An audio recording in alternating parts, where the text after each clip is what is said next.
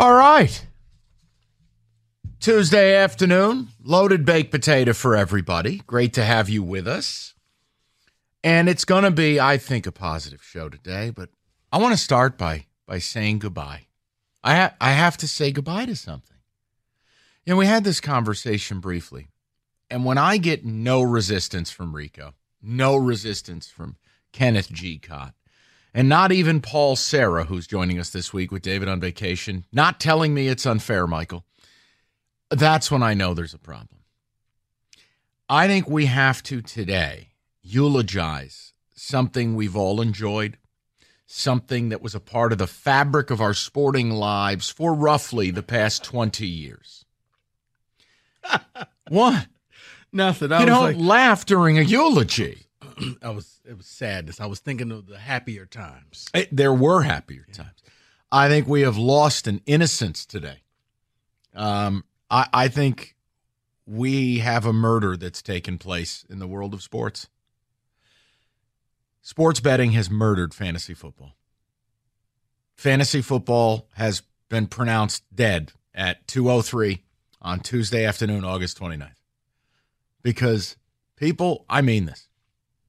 There is no one talking about it. No one. I haven't heard a single person ask me a fantasy football question all summer at this station. I haven't seen anyone with their fantasy football website or magazine at this station. We do not have a fantasy league at this station. Kenny does hasn't had to, hey guys, can I get going early? I have a draft at this station. Nothing. I will say this. Evan had a fantasy draft. Okay. It's not it's it's almost. It's like the last blockbuster. Uh, yes, in Bend, Oregon, or whatever it is. But I, I, I wanted to ask this to you, the people. You know, Kenny and I were joking around, but like I was a huge fan of the TV show The League. You ever watch that? Yeah, I did. Funny show. I was. I found it funny, and like I've got my one fantasy league I still participate in, primarily because of my dad. And I I, I actually was like, wow. I haven't prepared. All my prep has gone towards a sports betting podcast in that space. I had to double check who the hell was on my team. And I started thinking about how it used to be. I mean, yes, you could play the old people music here if you like, fantasy used to be something you really started getting into when training camp opened. And you started your studying and talking about it, and your league would ball break and the rest. And it's like, I think gambling has killed it. Training camp. Draft day, because you're now looking Yeah. at, you know what, this potential rookie, Jahmyr Gibbs. Oh, you know, think of all the catches he'll get and the fantasy points. No. if you're if you're listening to this right now is fantasy dead like the thought of i mean i'll give you an example like i know there are people who still play because i know certain people in the space like you know dave richard mm-hmm. cbs like i've known dave for christ i don't know 15 years wonderful guy I didn't know that. they have a really popular podcast, but I know some people play. It's just I feel like it's no one who's actually around us or on planet Earth. And I just wanted to, like, are you someone who used to play fantasy football who now just bets on sports? Like, are are you still? Because I miss the the innocence of fantasy. You put your money down, you have your draft party. The draft's the best night of the year for a fantasy league. But then you have your fake team the whole year. Yeah, It's didn't- not didn't you three do- hours. Didn't you do an actual auctioneer? We did here. like I just I, I think that, Mike, this is one of the unfortunate things that passed away, and I think COVID kind of buried it COVID killed fantasy. because you couldn't meet up with your teams. And that year, you didn't know if it was going to be football. And then you realize you did a year, because that was me. I was in a league for 20 years, and it ended. COVID year, We've never picked it back up. Nobody's ever said, hey, you want to do it again? It was just kind of one of those, we talk about how good it was. See, the great times. And then gambling came in at the same time. was Benito in this league? he was not in this league. But there may or may not have been a Lions play by play guy in the league. So Oh, excuse me.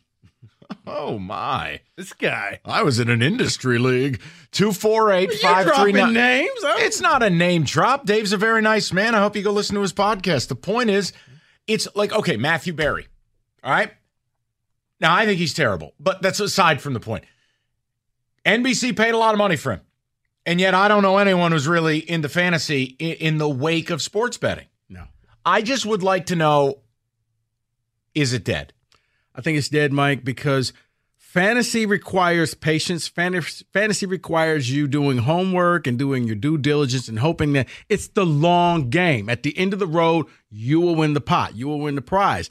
Sports gambling Three now hours. says, you know what? You got a hunch. You don't even have to wait three hours. No, the way you bet, it's ten minutes. right. Rico betting on the coin toss.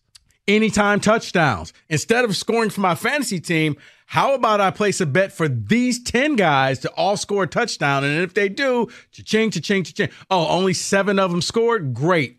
I made money today. And look, we got stuff to get to today. Obviously, final cuts. Lions apparently hate their kicker. Um, I think they have a fatal flaw we got to talk about. Rico's going to be angry at four, and I don't want to partake, but I will. But I just, I had to start with this. I had the conversation, talked to my dad, and I, I just started thinking about it. Like, usually this time of year, you get requests to do fantasy stuff, show or otherwise, podcast stuff. Nothing. Nothing. It I mean, and it is just vapor. And I'm actually sad about it because fantasy's different than gambling. Gambling, you're a lone wolf. It is Detroit versus everyone, and you're Detroit. It's you versus the book.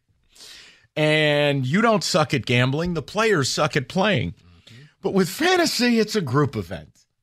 It's a different thing. It is. And I just wonder if we've killed it off. I mean, I remember having the chart that you would Oh. like have to hang up there in the color coded I coded miss the stickers. Yeah. I miss the stickers. There was always guy who drafted somebody like, is this guy? He thought he got the steal. Oh, it's the eighth round and nobody's taking a running back. blew He his was- ACL out. No, or the either, yeah, he was taken in the first round. Guy's dead. Adrian Peterson, he was the number one pick.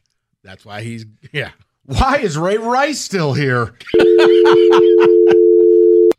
but I, I want to know. I have to ask the question. And I, you know what? I'm a little more melancholy about it because I can't be at my. I'm that guy this year. I can't be at my fantasy draft. Oh yeah, there was always phone guy. I'll be drafting from the tarmac. Oh, so Like it- they've delayed the draft so that I can at least land in New York, and I will be drafting from an Uber slash hotel check-in process. You're right, Rico. He's phone guy. There's always phone guy and then guy who accidentally auto draft guy. Right? No, I'm phone yeah, phone, phone guy, auto I- draft guy, double pick guy. Like we used to, it was so bad that if you did the double pick and wasted our time, especially if we had to wait the five minutes, you had to put money in the pot. That was it. Mm. You know what? Ten dollars right there. What do you think the reality is? Look, sports gambling, obviously, it's booming. But what is the reality? Like, what percentage of people do you think have left fantasy football to just bet on games? Be realistic. Don't be Rico. You always do these binary things of it's everything or nothing. You know, let's find a middle ground. Let's give love a chance. I'm very analytical. Yeah, okay. I would say have just left and never came back. 33%? No, I'm gonna say probably more than that, Mike. I think you're probably Half? about half the people Oh, my. just left and never came Kenny's back. Kenny's nodding with approval. Naturally, because he's your parrot. Let, let's go to Kenny. No, I, I agree. I do. Kenny, I will parrot him this time. I, I was going to say 45, 50%. You think fantasy football is down by 50%? I do because all the people that I used to play with religiously, I was in usually anywhere between one to three leagues every single year religiously. All gone. All all the leagues have gone, and nobody from those leagues has reached out and said, "Hey, we're trying to start something new here. Let's all Yeah. get together." We never get those invites, those notifications. Nothing. Because now you know what you become the people at the retirement home where you just talk about the good old days. Hey, remember when we did this? You want to do it again? Nah, I'm busy. And people will come up with just, you know what? I don't want to do it. Just no. Sorry. Because you don't want to. But gambling, Mike, you don't have to follow because the other guy that you always had was I don't care guy. And after about week five, when his team was 0 and 5, he ran a ghost ship. And the commissioner would have to come in there and set his lineup. That's why you got to run a dynasty league. So Keeps people engaged. But with this, with gambling, if you have a bad week, you come back next week, you make money. If you're 0 and Oh, 5, is that how 0 and that 6, works, no, no, no, but I'm saying, but if you're 0 and 6 in your fantasy league, Call because, Rico's hotline now. He's going to F your bookie. Nah, but with all, well, yeah, because you had this great lineup and they all died and blew out their knees and whatever, and now you're sitting there, you you have no shot at winning. But if you are gambling, you pick whoever you want that week and you try to win money. We get Rico a T-shirt that has a deposit button on it. I thought I was West Moonves. you a Moonves beard. Yes. Mr. Media Market. Okay. Um, no, I want to talk to the people about. It. I, I am actually, I'm kind of sad about it. And at three o'clock, I have a question for Lions fans, and I, I hope you tell me I'm wrong, but I think there's a conversation to be had. We don't know the cuts today, and really, who cares? I mean, hey, Trinity Benson is that a real person? Two four eight. Yeah, we're not doing that. He'll get cut and he'll be back. I mean, Who he's- are he's these, These people. He's like a rash. He just does not go away. Oh my! Did you have like personal history with Trinity? No, I've been saying it's like he leaves, they trade for him back, and then they cut him, and he leaves, and they trade for him back. It's like what is going? Right, Trinity's back on our doorstep with a duffel bag. right. And we cut your ass. I'm back. You traded for me. Apparently, we're gonna try this one more time. No, I'm not leaving. changed. I ain't leaving. Nobody wanted me. I've changed. I'm different. Trinity Benson, what are you doing in my car? I mean, Right. Akil Badu came and picked me up.